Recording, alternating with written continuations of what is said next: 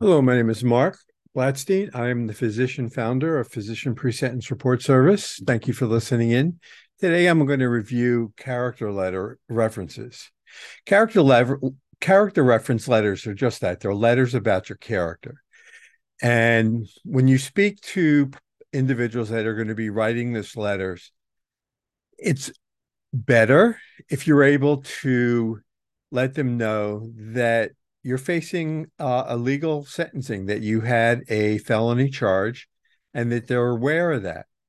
Next, it's important for them to note the following in the letters. It's not a lot, but how, to include how long they've known you, what do they think of you? Do they think, you know, are you kind, honest, dependable, a community volunteer?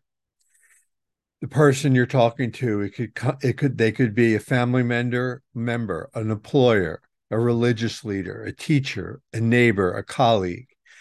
Another person or group who has known you for a long period of time. If the person is an employer and they know of your legal legal trouble but they're still willing to hire you after your release assuming that you have a general idea with your attorney of a an approximate release date. And if it's possible, because your employer is running a business and they may not know, you know, if they have a spot open for you, but if they're willing to put it in writing that they're willing to hire you, that's a great letter. That's a masterclass letter to get. They should also, through all of this, it's going to be humanizing you. And so to summarize, you want to include how long the person has known you, they're not making excuses for you. You they you don't want them to offer any thoughts on how you should be sentenced. That's up to the judge. The person writing, you know, has to show in the letter that you've that they know that you feel fully responsible, that you'd like to be able to make things right.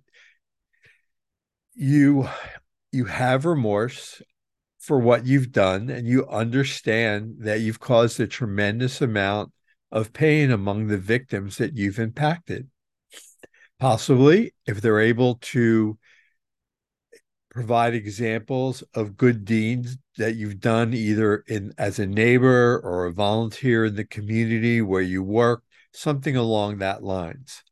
Last, you don't want to start the, start this process at the last minute.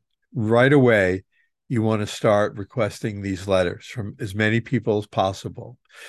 At the end, you want a minimum of 10. And then after that, you want to choose the best letters from among them all. Once you have them, don't start giving them to your attorney in separate individually. You want to give them all at once. And if you're going to be emailing them, then emailing them at one time.